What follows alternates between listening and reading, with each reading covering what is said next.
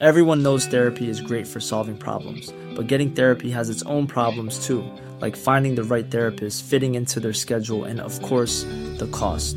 Well, BetterHelp can solve those problems. It's totally online and built around your schedule. It's surprisingly affordable too. Connect with a credentialed therapist by phone, video, or online chat, all from the comfort of your home.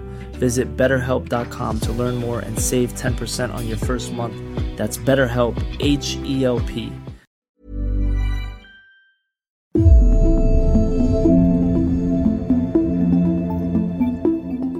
Welcome back to the Women's Podcast. We have a fascinating episode for you today with everyday sexism founder Laura Bates, who's going to talk to us about an extremist movement not very many people are talking about, and that movement is the men who hate women. And they are much more active than you might be aware, including those men who identify as incels. So, incels are so called involuntary celibates. These are men who aren't having sex and would like to be. Um, and they think that it is essentially a woman's role in life to give men sex. They blame and hate women who aren't having sex with them. And they believe that women should be essentially reduced to sexual slavery. Um, and they encourage and um, fantasize about rising up in what they describe as an incel rebellion or a day of retribution when incels will go out and massacre women, kill as many women as they can to punish them. More from Laura Bates later on. But first, I wrote a column for yesterday's Irish Times, which got a huge reaction online and in terms of emails sent to me expressing solidarity with the woman in Dingle I was writing about, the woman who was raped as she slept in her bed, raped by a trusted family friend. Now, the case got even more widely talked about recently um, because Joe Duffy did a show on it about the glowing testimonials for the rapist Conor Quaid. These testimonials saying what a great fella he was were read out in court, re traumatizing the victim again and causing so much pain to her family and friends. I wanted to somehow reach out to that woman, so I tried to do it in a column, and here it is.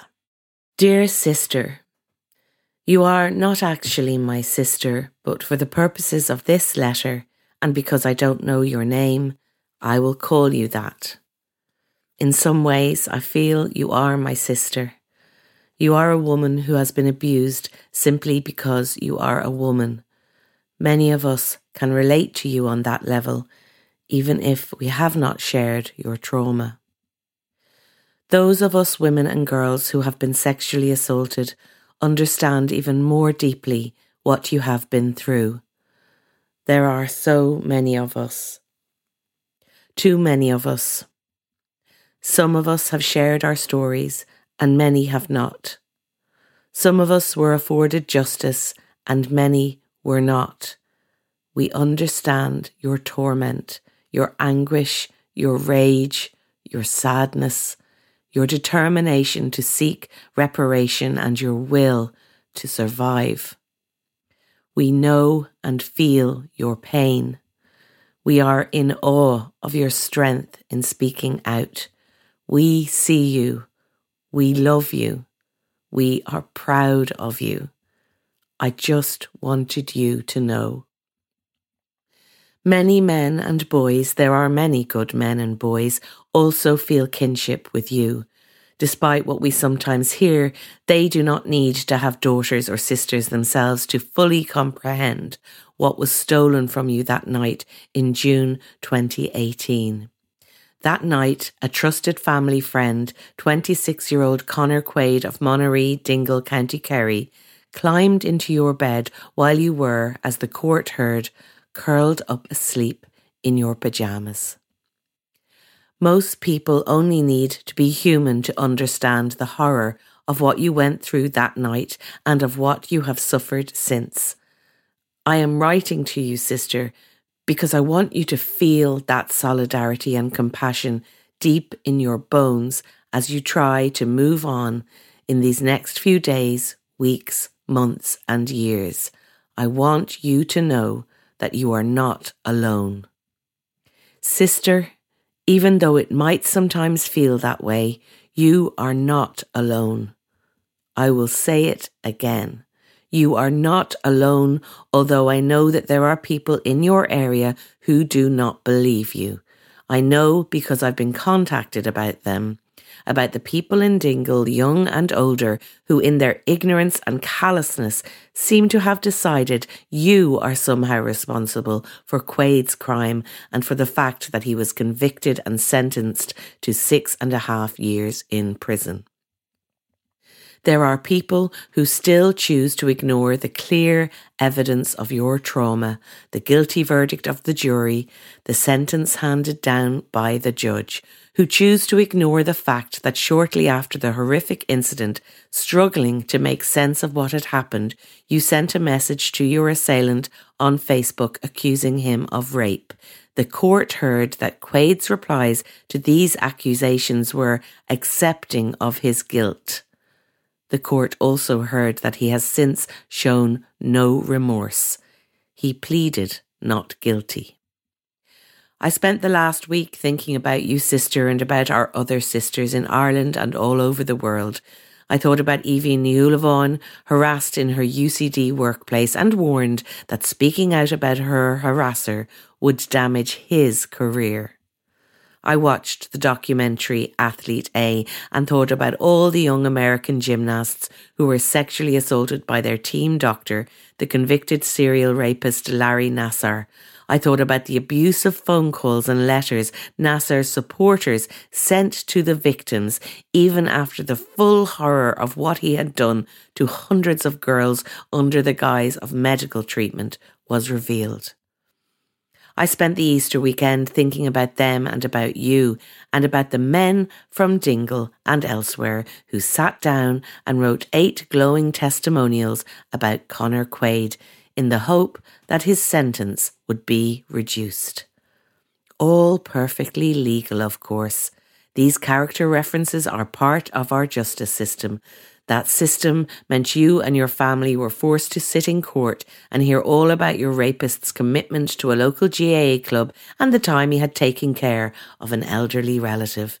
You had to hear praise for Quaid from a retired Garda detective sergeant and from the owner of one of your local pubs who said he was the best employee I've had in 25 years. You sat and listened to the words of a man, now a big shot in Dingle GAA, praising Quaid's ability to be a team player. Because of these testimonials, sister, you and your family and your friends now move around the beautiful Dingle Peninsula, knowing exactly how highly some of your neighbours regard the man who raped you while you were curled up asleep in your bed. Your relative wrote to Joe Duffy's Liveline at RTE Radio 1 saying, It was very difficult for us to come forward in a small town. I am getting panic attacks knowing that people who support the rapist publicly are living so close to me. It brought back the memory of another County Kerry sister who in 2009 had to sit in a courtroom and watch 50 people from Listowel line up to shake hands with and warmly hug her abuser, Danny Foley. I thought of the priest, a character witness in that case, saying Foley had always struck him as having the highest respect for women. Shame on them, sister. Shame on all of them that shame is a burden they must carry all their lives. The publican, the big noise in the GAA, the retired Garda, the priest, anyone who whispers, that poor lad Quaid, all the huggers and the handshakers. May they hang their heads low, bowed down by the burden of shame they carry, their reputations tainted, their true characters exposed. Not you, though, sister. Never you. There's no shame on you, sister. You can move through the world with your head held high for the rest of your life. We walk beside you. We see you. We love you. We are proud of you. I just needed you to know. In solidarity, Roisin. If you have been affected by any of the issues raised in this article, you can visit Rape Crisis Help or call the National 24 Hour Rape Crisis Helpline at 1800 778 888. I have to say, the reaction to that column has been so powerful with so much love and solidarity being shown to that woman in Dingle and so many messages from men, particularly in my inbox, which was lovely to see. Uh, and I think it's a really important thing to point out before we get to our next segment, because our next part of the episode is about that portion of men that do not send solidarity and love to women, but instead are a movement that is all about hating women. Imagine a world in which a vast network of misogynists are able to operate virtually undetected. These extremists commit deliberate terrorist acts against women. Vulnerable teenage boys are groomed and radicalized. You don't have to imagine that world, you already live in it. Perhaps you didn't know because we don't like to talk about it, but it's time that we started. In her book, Men Who Hate Women, acclaimed feminist writer and everyday sexism founder Laura Bates lifts the lid on the communities of men who hate women, going undercover to explore the ideology and impact the worldwide movement has. And I began by asking Laura to tell me about this murky part of the internet that can so often spill into real life and mainstream discourse it's a world of incels and pickup artists and men going their own way. And that's a part of the world known by those involved as the manosphere. Yes, so the manosphere is a term, it's not my term. I think, in a way, it's quite a kind of dismissive, euphemistic term, but it is the term that has been used to describe a network of communities um, they are, in many cases, communities concentrated online, but they also have a lot of offline output as well. So it's not just an internet phenomenon. And they are different communities, but they are generally united by a single thread, which is the hatred and dehumanization of women, although that happens in different ways in the different communities. The communities I look at in the book are incels, men's rights activists, men going their own way, pickup artists, and trolls. And these are communities that are very much connected. They form a kind of ecosystem. And each of these is a sprawling sort of spider's web, if you like, of forums, social media groups, platforms, blogs, um, video platforms, private chat rooms. And within each, there are men of varying degrees of um, commitment to the cause, if you like. So, incels are so called involuntary celibates. These are men who aren't having sex and would like to be. Um, and they think that it is essentially a woman's role in life to give men sex. They blame and hate women who aren't having sex with them. And they believe that women should be essentially reduced to sexual slavery. Um, and they encourage and um, fantasize about rising up in what they describe as an incel rebellion or a day of retribution when incels will go out and massacre women, kill as many women as they can to punish them. That's incels. Um, pickup artists, um, a group that people might be perhaps more likely to have heard of uh, because popular culture presents them as sort of charming, lovable rogues. Think of Barney Stinson, for example, in How I Met Your Mother, perhaps, or even Joey and Friends to a degree. But the international pickup artist industry is massive. It's valued at $100 million. It operates with no regulation in almost every country around the world, with men paying tens of thousands of pounds in real world, offline boot camps to be taught to harass, accost, and even in some cases assault and rape women. The leading lights of this industry are men who have boasted about rape in some cases, um, in others, argued for it to be legalized. And off, online, they have thousands of blogs, websites, training courses, essentially teaching men that it is possible to make any woman have sex with you if you just know the right tips and tricks. And these include things like overcoming what they describe as LMR or last minute resistance.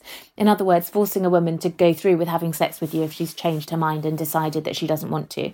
So far from the kind of um, popular portrayal of pickup artists as kind of harm, harmless and charming, we're actually talking about a massive industry essentially teaching men how to prey on women. Then there are men going their own way. These are men who are so convinced that women are evil and harmful that they believe that they need to be cut out of their lives altogether, that you shouldn't have contact with women, with women in your own family, you shouldn't have relationships with women, in many cases, that you shouldn't have any contact with women even at work which again I think sounds very extreme until you realise that, for example, Mike Pence, the former Vice President of the United States, famously refused to have dinner ever alone with any woman other than his wife, or that 27% of American men now say that they avoid one on one meetings with female colleagues in the workplace. So, in many cases, these communities are much bigger than you might think, and they are starting to have a much wider impact on society than you might think. That isn't to say I should clarify that Mike Pence would necessarily define himself as a man going his own way, um, but just an example of the fact that some of these philosophies um, that are very much kind of ascribed to these groups online are much more widespread than we might think. Then there are men's rights activists. These are men who claim to be very concerned with real pressing issues affecting men, things like workplace injury, things like veterans' rights, things like the male mental health crisis. But they are groups who do vanishingly little to actually support any of those causes. Instead, they obsessively spend their time and energy un- attacking and undermining women and in particular feminists. So, for example, trying to defund frontline women's sexual violence services, um, starting campaigns, for example, to rebrand um, Domestic Abuse Awareness Month, Bash a Violent Bitch Month. Um, and this is a group given enormous coverage in the press, so very often provided a platform in the mainstream media, often without particular challenge. And online trolls are uh, a group often dismissed as kind of pathetic, lonely losers, but in reality, they include respected businessmen, children's football coaches, husbands and fathers. And these are men who have perfected mass harassment techniques with complex names and tactics, like brigading, for example, in Gamergate, which was a, a, huge campaign of abuse against female journalists and women in the gaming community, which saw 2 million tweets sent in just two months, including bomb threats, death threats, rape threats. And the internet's biggest gathering of trolls, a website called 4chan, is a website with 28 million unique monthly visitors, just to give you an example of the kind of scale that we're talking about here. It's common demographic, most common demographic is 18 to 34 year old college educated white men. So those are the uh, kind of brief rundown of the main groups that we look at in the book. Laura, I mean, it's uh, your book is kind of terrifying, but I think essential reading. Uh, but we could be all here all day uh, discussing this question. But could you give us an insight from your research into why we are where we are. Um, because you do mention in the book that um, it sort of begins a little bit, it, ironically, with a male feminist movement that kind of, in a way, went wrong or people split away from. So, where is all this coming from? What are the origins, apart from obviously centuries and, and millennia of, you know, um, discrimination against women? But what has led to these particular groups forming and being so prevalent on the internet? Well, these groups have been around for a long time, but I think we're seeing a very dramatic uptick in recruitment by these groups over the last few years. In part, I think certainly there is a relationship here between the rise in these groups and the backlash against a perceived kind of growing momentum behind civil rights movements. Um, in particular, the increased media attention around the feminist movement in the wake of Me Too, but also more generally over the last 10 years, has corresponded with a recruitment drive amongst these groups, using that media attention to suggest to vulnerable and impressionable young men that the world is stacked against them, that white men are now the real persecuted minority in our society, and so on. So it's partly a backlash against progress or perceived progress. But I think in many ways there are also other factors playing in here. So it's no coincidence, I think, that these groups are very successfully recruiting so many young men at a time when we've seen massive uh, slashes in funding for youth centres. So, young men who find in these groups a sense of belonging, a feeling of community, of pride, of brotherhood, of a cause, of a purpose. All of those things are things that they might have otherwise found in offline spaces where they were able to gather and, and meet in groups. And those offline spaces are not necessarily available to them at the moment. So I think that there's that as well. But I think the other issue that we're really not very aware of is that these groups have recently perfected and really honed very effective grooming and radicalization techniques. So they are very actively recruiting for their cause. They are reaching out and finding young men And they have got better and better and better at using the internet, using algorithms, using social media platforms, using cultural memes and touch points as delivery systems for hate to young people. And because nobody is particularly aware that these groups exist in the mainstream, there is very little in the way of resistance there for them reaching these boys, whether it might be finding them, for example, on gaming live streams, speaking in their ear over the headphones while they're actually sitting in their own bedrooms at home, or finding them, for example, on bodybuilding forums. They're very clever at where they're coming. They're not expecting these boys to find an incel forum. They're coming to where these boys are. And they're so clever at thinking about where that might be. So if you think about a bodybuilding forum, that was a really odd thing for me when I started researching the book, that more and more manosphere content was popping up on bodybuilding forums, which seemed completely unrelated. In some cases, there was more manosphere material on bodybuilding forums, tens of thousands of posts about it than there were actual posts about muscle building or about exercise. And then I suddenly realised if you're a man trying to recruit young men to these groups, there you have a captive, a ready audience primed, a group of young men, because it is mostly young men on these websites, already particularly concerned and anxious about societal prescriptions of masculinity and a particular kind of strong, visibly bulky masculinity. So they're incredibly clever at how they're finding these boys and at how they're recruiting them. Um, this might be a good time to bring in Alex because in order to do your research, you created a sort of online persona to really get in into one of these groups and to look at what was going on. So tell us about Alex and um, how you came up with the character and what you experienced through his eyes. I wanted to create Alex to show how easy it can be for a very uh, ordinary, quote unquote, um, young man to get drawn into these groups. Because I think for many parents in particular and educators, there's a tendency to think, oh, well, this won't affect my kids. You know, they'd never be silly enough to go onto one of these forums. So Alex was a very typical uh, young white guy, and he was in his early 20s. He was um, a bit disillusioned. He felt that he wasn't very successful in life and he felt a bit nettled by the idea that everyone in the media suddenly seemed to be saying he was privileged and he didn't associate himself with that word privilege. And he started out, he was into gaming. So at first he was on YouTube and he was on gaming chat rooms and forums looking for tips. And every now and then something would crop up and I'd click on it and I'd follow it as in, in character as Alex, as this person I created. And and it might be a link to a YouTube video that was all about um, the gender pay gap being a myth, or it might be a link to a pickup forum that taught you about how actually you could use three simple tricks to get any woman in the world to go to bed with you. And from there, gradually you'd kind of get chatting to somebody in the comments, or perhaps you'd be led to a more generic forum where suddenly you'd see uh, a picture of a guy swapping underwear that he'd stolen from his little sister with another guy and you'd think, well, that's odd. And you click on that and very, very gradually you get sucked into this world that's very appealing because it's full of irony and jokes and a sense of community. And these are men who are online a great deal of the time. So you start to get to know them. Many of them are posting hundreds or thousands of times a day. And there's lots of kind of camaraderie and jokes. And at first you'd think, oh, we're just joking. We're just letting off steam. These are these are tasteless jokes about women, and they wouldn't let us do that in the real world because of the woke police, and it's all snowflakes these days. So let's let's be online in this community. And then very gradually over time, it's a kind of slippery slope. And at a certain point, the jokes cease to be jokes. But it's really difficult to put your finger on where that happens.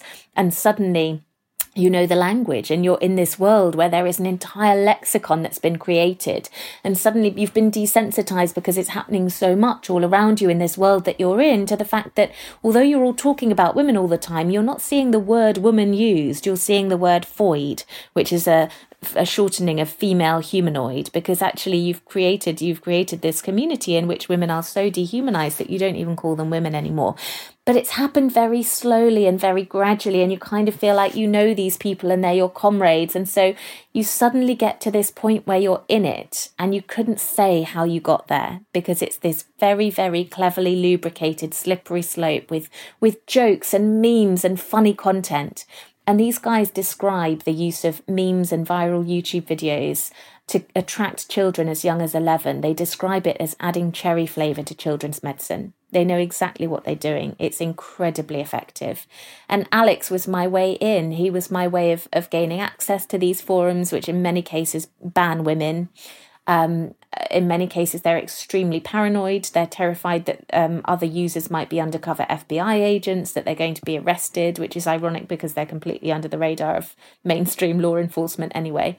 Um, but Alex was my way to really experience it and to, you know, to give them a fair hearing and say, I've, I've been in this, I have lived this for nearly two years, and this is what I found. I mean, yeah, it's terrifying. And I think some people listening maybe might be thinking, well, okay, there's a whole load of people talking a load of terrible stuff on the internet, maybe, you know, letting off steam, sort of, as you said, banter, locker room talk, you know, hiding from the woke police. What's the harm? But I mean, I think what what really comes across from your book and the reason you wrote the book I assume is because there is very real life consequences to all of this. Could you talk to us a bit about that about some of the real life incidences of violence um, and murder in fact that have been linked to all of what you're talking about? Absolutely. And this is one of the frustrating things. Very few people know about these communities, and those who do absolutely dismiss them as tiny fringe movements of online losers who really ought to be pitied. They say, you know, these are men sitting in their basements eating what's its in their Y fronts that never see the light of day. And, and that is really dangerous misconception, partly because these are enormous communities. It's not just a handful of losers. We're talking about communities in the tens or even hundreds of thousands. We're talking about um, millions, in the tens of millions of views of this content, millions and millions of posts being shared. So we're talking about a much bigger group than you anticipate, is the first thing to say. The second thing is that these are men who act on their ideologies. These are not just men blowing off steam online. Repeatedly, again and again, men around the world have come offline and absolutely having been radicalized by this extremist misogynist ideology have committed atrocities and mass terror attacks against women. For example, Elliot Rodger's Isla Vista massacre in 2014, in which Elliot Rodger murdered six people and injured 14 others. Uh, he went to a sorority house and very openly said he was going to murder every stuck up, spoilt bitch who had refused to have sex with him. He absolutely, explicitly, and clearly said he was acting in the name of his incel ideology. He left behind a manifesto to that effect. Um, the Toronto van attack carried out by Alek Minassian more recently is another example of this in 2018. This was an attack in which 10 people were murdered and 14 seriously injured, 80% of the victims women. Um, again, this was something that he described as an incel rebellion. He referenced Elliot Rodger. He told police officers when they arrested him that he had been radicalized by incels online and that he wanted to murder women to punish them for not having had sex with him. In Toronto, just over a year ago, a boy walked into a, a teenage boy walked into a massage parlor and murdered a woman with a machete and stabbed another woman, again, explicitly in the name of incel ideology. Here in in in England, um, a teenager named Ben Moynihan went on a stabbing spree, an attempted murder spree. He attempted to murder three women in a two month period, leaving notes for the police telling them that he hated women and wanted to gouge their eyes out because they wouldn't have sex with him this has happened so many times that in the book I've traced specifically this extremist ideology around incels and misogyny, extremist misogyny, to the murder or serious injury of over a hundred people in the last 10 years alone. And it's really shocking when you think that these men are doing this. They are acting in the name of this extremism, and yet the vast majority of people have never even heard of it. Even people who've heard of something like the Toronto van attack, in many cases outside of a particular kind of feminist internet bubble, don't know what the motivation behind that attack was. These men aren't charged as terrorists, they're not described in the media as terrorists.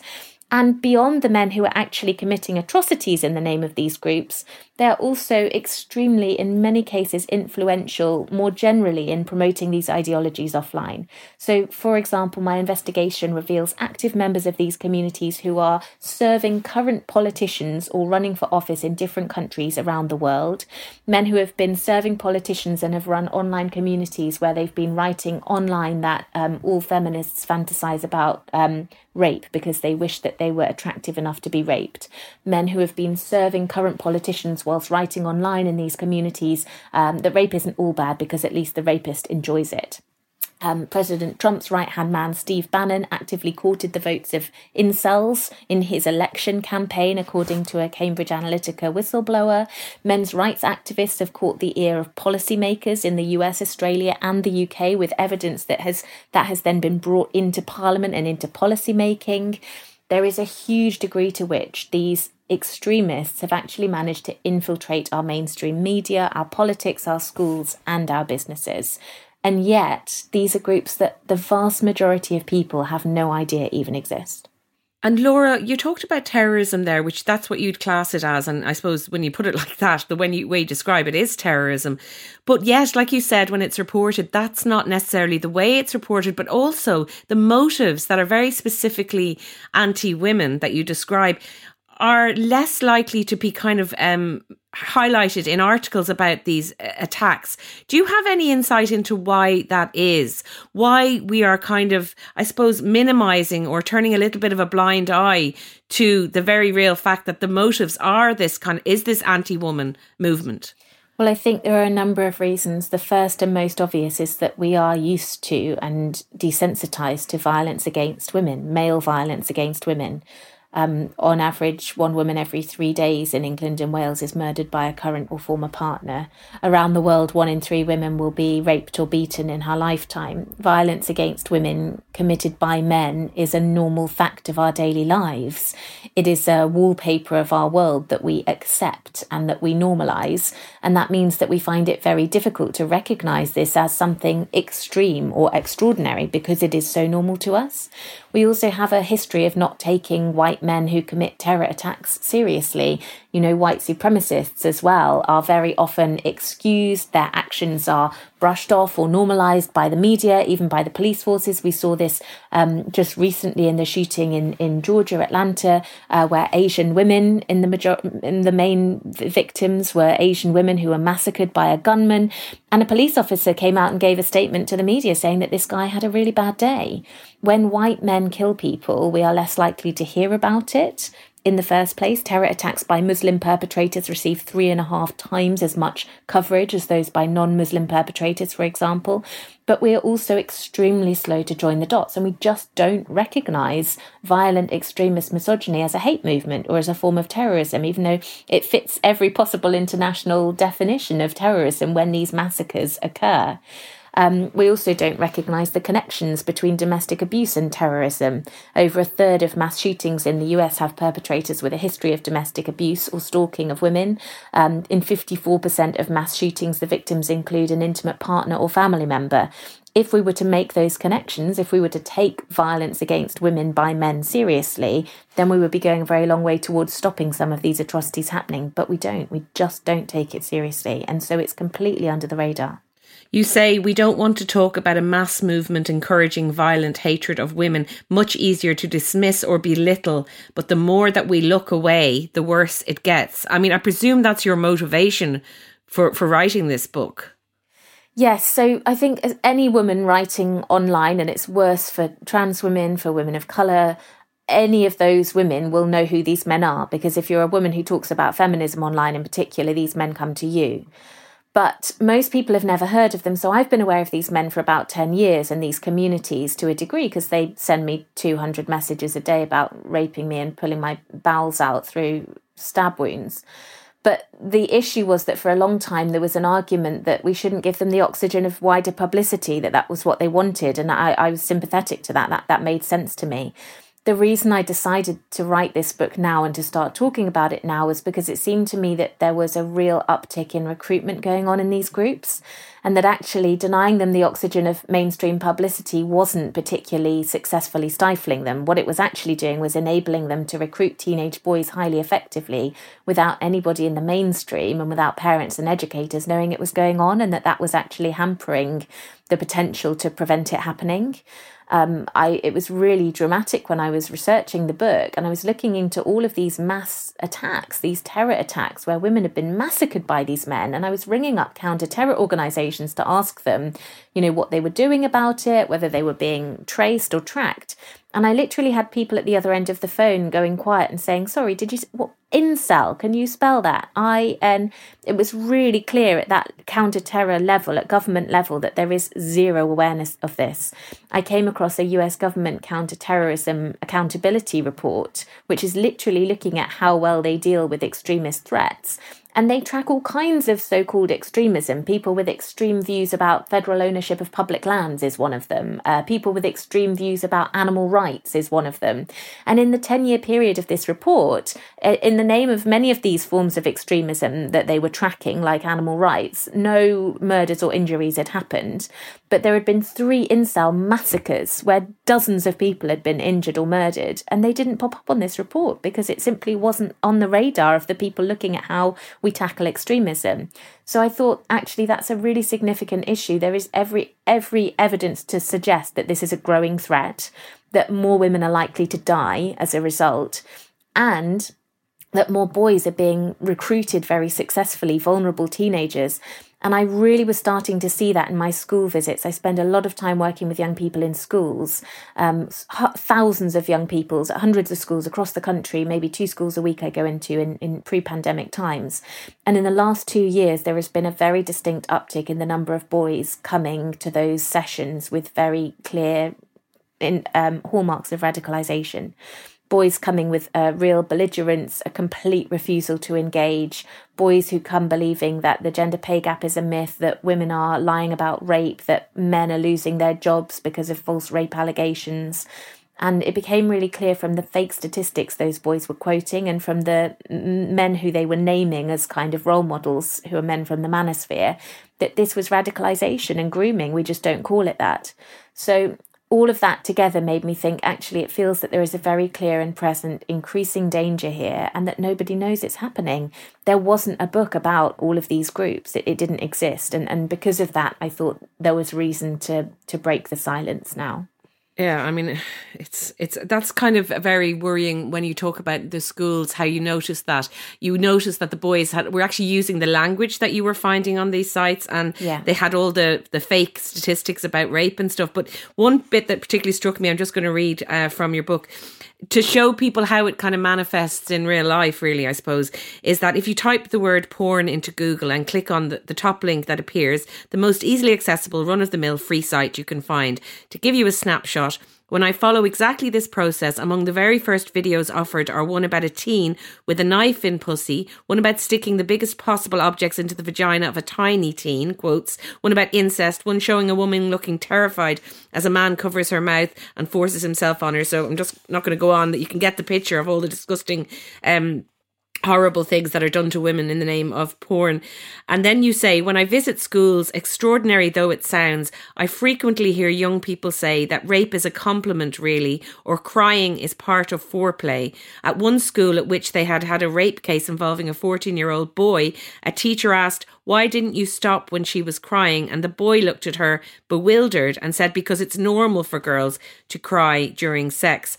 And you say this is the backdrop against which manosphere ideology risks taking hold. That kind of just mm-hmm. jumped out at me as a a very worrying and I I mean you obviously are talking about schools in England so you know you haven't done the same here I'd love you to come over here Laura and talk to some young boys in in Ireland and some young girls indeed and see what the story is here I'd love that too. And in fact, there was a particular visit that I did where I did speak to some school kids in Ireland, and one of them told me something that really struck a chord with me, which was that they'd had a sexual, um, a sex ed lesson.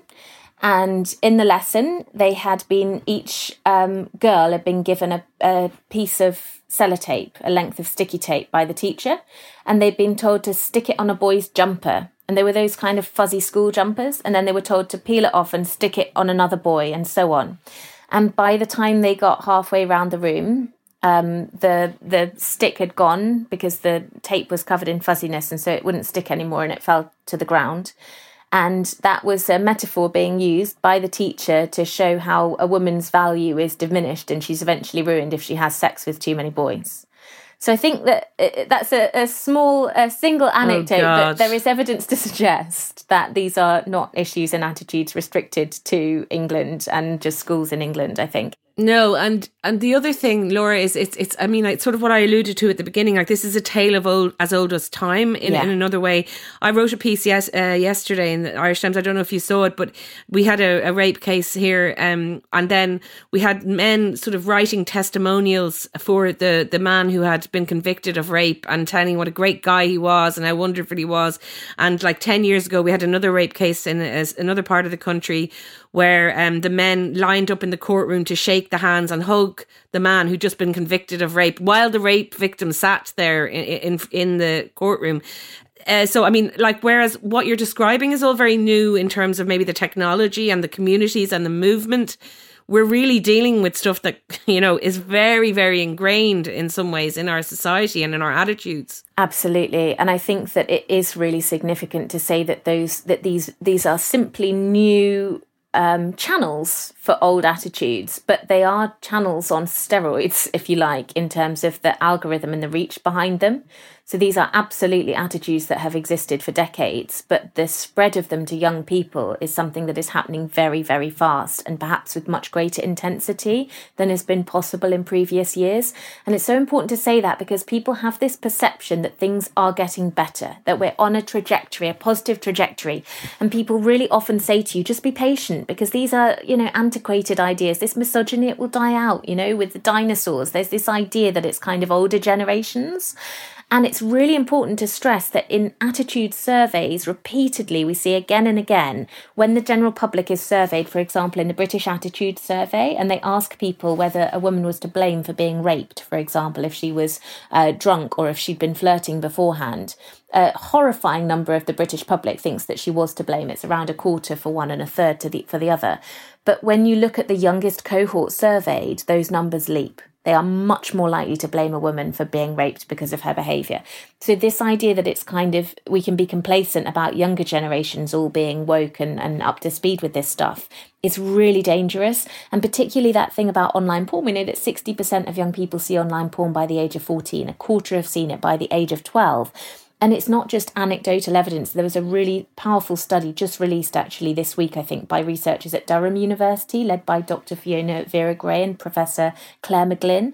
And what they found was that they analysed the content of these very mainstream, easily accessible porn sites. And they found that one in eight of every video that's available um, is about sexually violent, coercive, or non consensual content. So, in other mm. words, that that porn that shows women being raped, being hurt, being humiliated, being degraded, and, and sends the message to young people: this is what sex is, this is what's normal. It, it's it's massive. It's a huge part of the content that's out there, and so it's it's really worth considering that these attitudes are being ingrained in the younger generation at a much faster rate. Before I talk to you about solutions, because I would like to talk about that if there are yes, any. I know you're please. you're not your book isn't necessarily it's more an exploration and you do have a little bit about what we need to do, but it's not Laura, probably it's too big a job for you to tackle on your own, but certainly you have some ideas around it anyway. But um, I just wanted to, to talk to you about a couple of ways that this these these ideologies sort of leak into the mainstream because I, yeah. I found that very interesting interesting. It hadn't struck me before.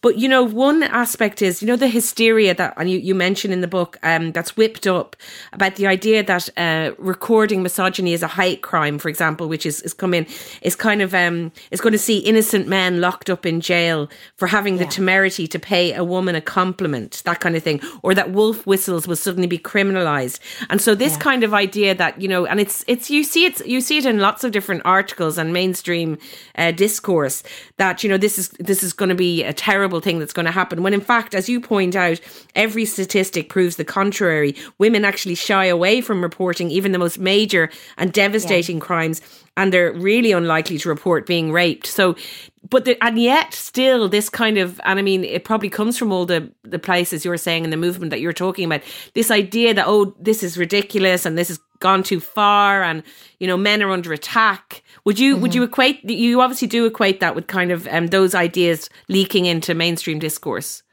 Yes, it works both ways. It's a kind of symbiotic relationship. These groups are obsessed with what they call the Overton window, which is the kind of window of socially acceptable, publicly acceptable discourse.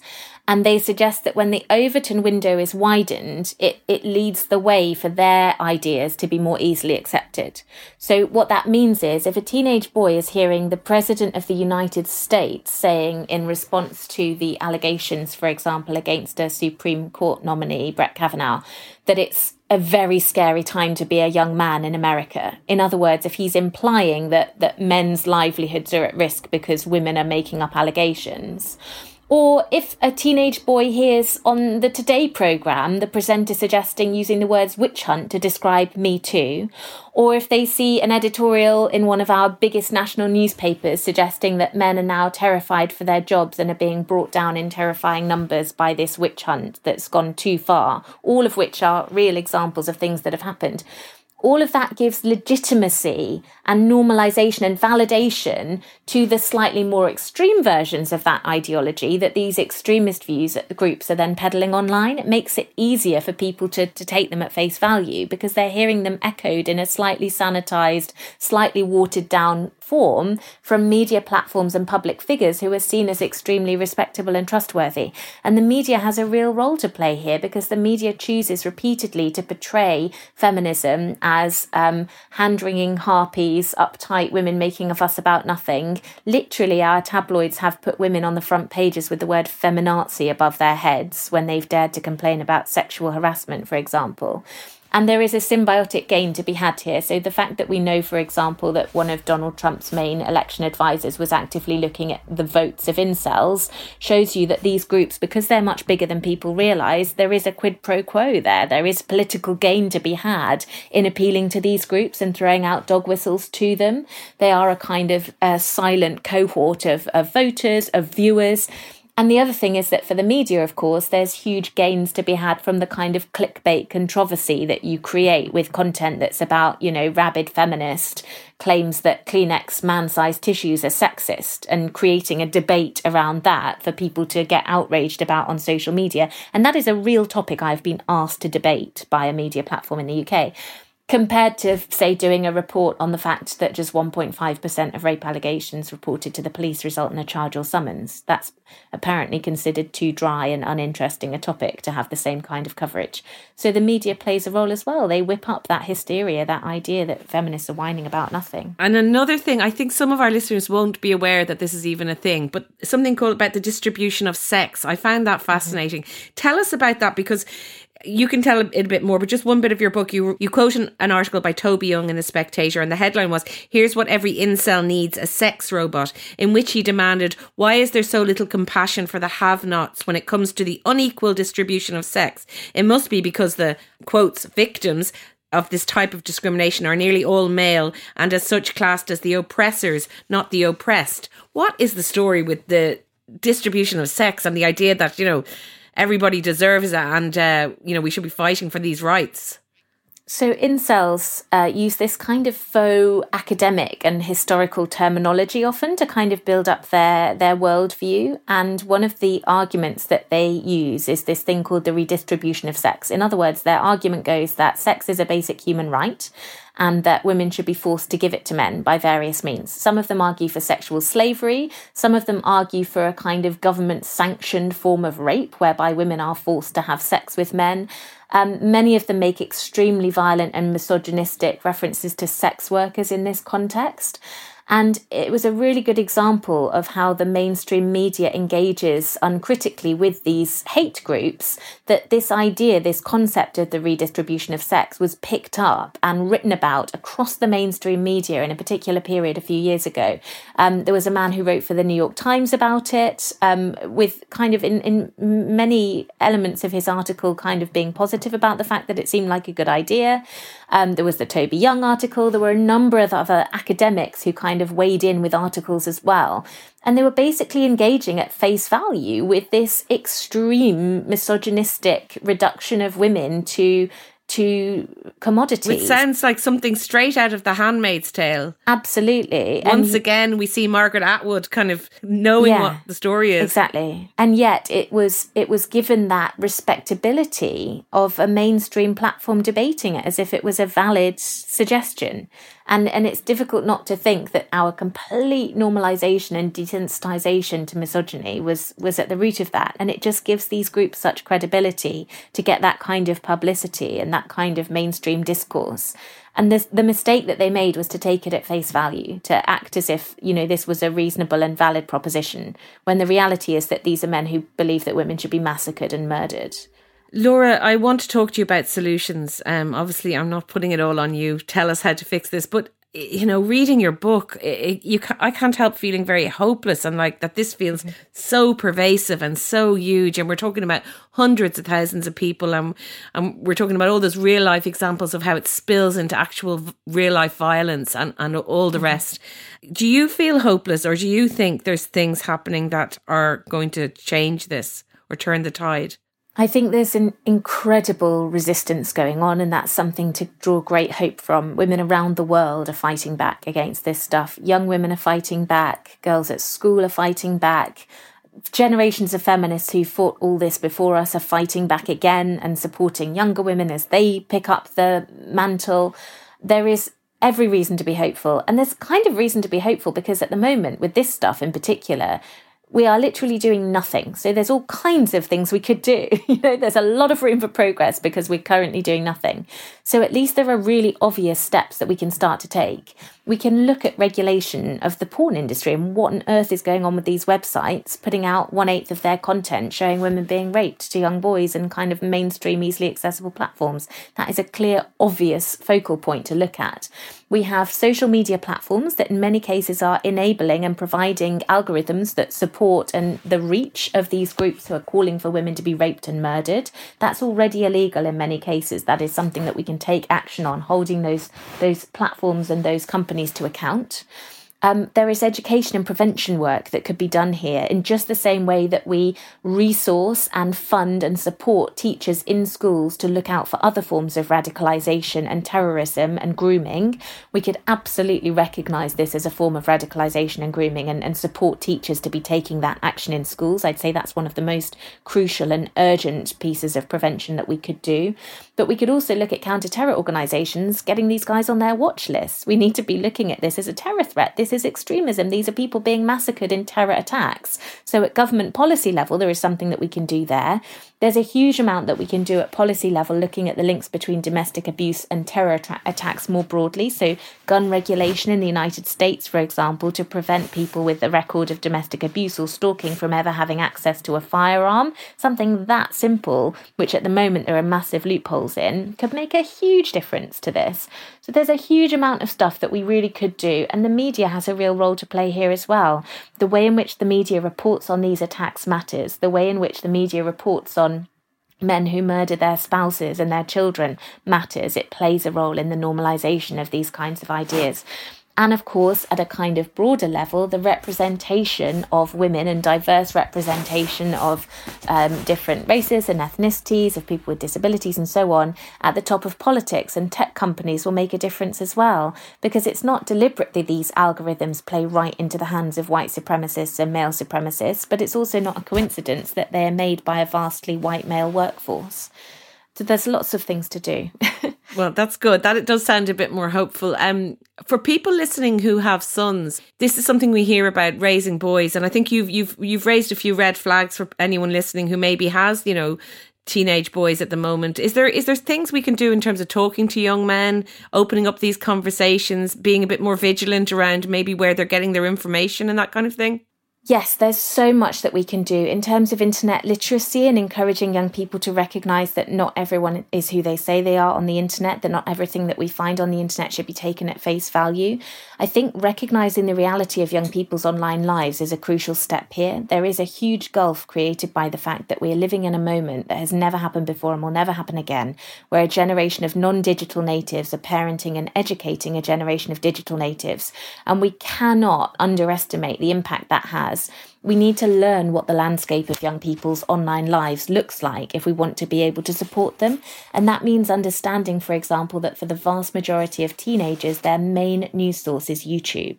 It needs recognizing if we're going to be able to talk to them on, on in language that they understand and that makes sense to them. So at that point, it makes sense to talk about the news that you get on YouTube and whether or not it, it's right, whether it's real, whether you can trust it, trust those kinds of online sources. You can look out for kind of red flags, both both in behavior, behaviorally, a teenager who suddenly becomes very withdrawn, who is suddenly spending a, a much greater amount of time online, who is suddenly cagey about their search history, um, or who starts using language like uh, triggered. Words like normies, anything about black pill or red pill, those are all warning signs to look out for. And I'd really encourage open conversation, making sure that young people know that they can talk to you about anything and that they can talk to you about what's happening online.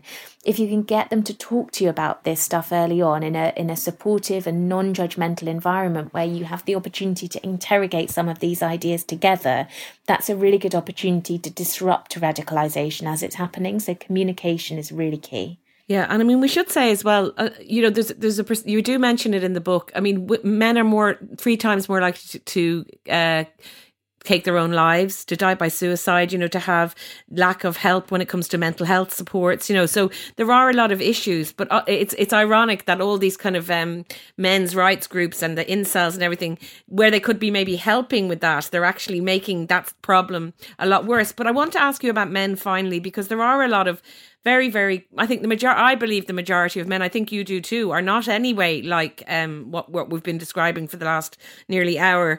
Um, and I think men have a massive role to play. And I definitely see men getting more and more engaged. I mean, we spoke before about Sarah Everard and how that had allowed a lot of men to sort of wake up to some of these issues. Do you see that men have a massive role themselves in in in kind of combating this? Absolutely. And men very often are asking, what can we do? How can we be allies? What's our role in this movement? And I think one of the biggest roles men have to play is in talking to other men and in talking to young men, in role modeling alternative forms of masculinity that aren't suffocating young men and pushing them into these communities, in talking to boys about their fears and anxieties and vulnerabilities, which are the kinds of fears often preyed on by these groups when they don't have any other outlet for them in in role modeling engagement with feminist ideas and with women's issues that isn't just kind of skeptical and, and paranoid.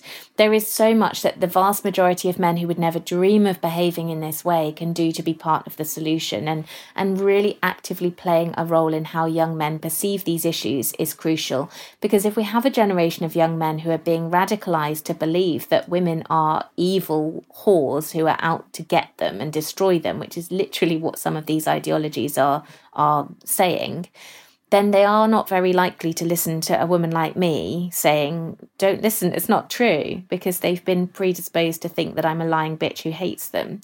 But if a man in their life that they trust talks to them openly about these issues, they're much more likely to get that message. So that's an incredibly important role that men have to play. And Laura, your book is called Men Who Hate Women, but I just want to stress as well. I mean, I think you say it in the book. You don't believe most men hate women. It's a particular group of men who are behaving in this way.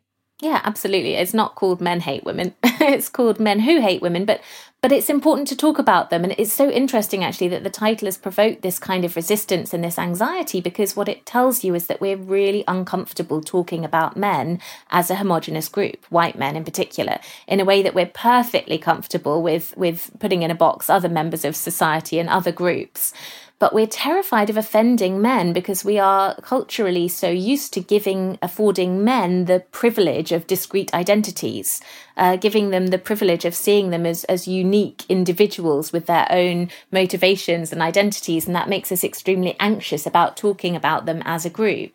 But I think it's just important to say that we are talking about a really significant number of them. This is a tiny percentage of men, of course, but it is still a very significant number. We are talking in the hundreds of thousands. And just as I think would be within our rights and we're very comfortable discussing other kinds of hate movement and other forms of terrorism and extremism, we can't let the fact that we're terrified of talking about men and of offending men and of being met with the cry not all men preventing prevent us from tackling this head on.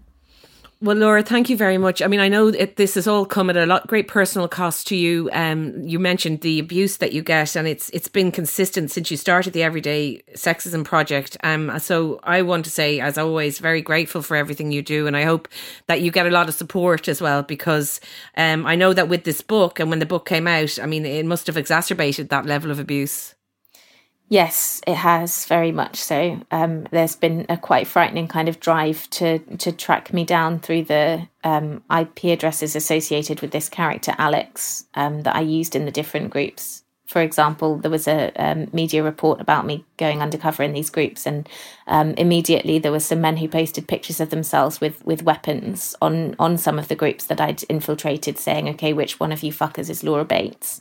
Um, but I've been very lucky in a in a funny way that this has all happened during the pandemic and there haven't been in person events because actually while I was writing the book, I was in the middle of writing the book. There was a judge in the United States who was presiding over a case brought by a self proclaimed anti feminist men's rights activist, someone who had very much been part of these communities.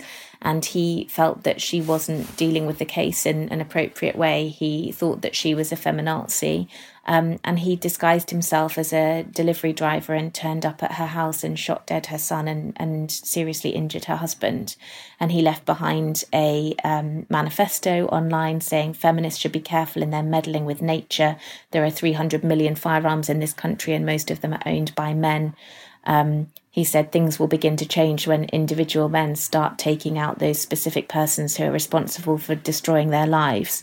So I think, you know, there is reason to be concerned that these are very dangerous people and it was a scary thing to write this book. But I also feel that it's incredibly important that we recognise that this threat exists before it's too late. And at the moment, it doesn't seem that there is very much recognition of it. And what are you doing next, Laura? Well, I'm working on a YA novel at the moment, which is a, a decidedly pleasant change of pace, um, which will be coming out later this year. Well, I'm glad. I hope it's not about any of these people, but I'm sure there's an element of it in there. Knowing you, you can't stay away from it too much. There is an element of it. yes. All right. Well, Laura Bates, thank you so much for joining us. And I think that's illuminated a lot of things and given people a lot to think about and worry about. But that's no harm. We can't look away. We need to look into the belly of the beast in order for um, us to do something about it. So thank you so much for joining us. Thank you so much. Thank you for having me. That's all we have time for. That was Laura Bates there. And the book is called Men Who Hate Women The Extremism Nobody is Talking About. And I really think it's a must read. Um, it's a difficult read, but really important. The podcast is produced by me, Róisín Ingle, by Jennifer Ryan and Suzanne Brennan with JJ Vernon on sound. Mind yourselves, and I'll talk to you next time.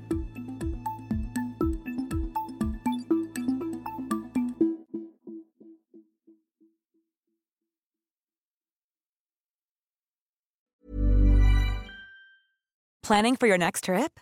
Elevate your travel style with Quince. Quince has all the jet setting essentials you'll want for your next getaway, like European linen, premium luggage options, buttery soft Italian leather bags, and so much more. And is all priced at 50 to 80% less than similar brands. Plus, Quince only works with factories that use safe and ethical manufacturing practices. Pack your bags with high-quality essentials you'll be wearing for vacations to come with Quince. Go to quince.com/pack for free shipping and 365-day returns.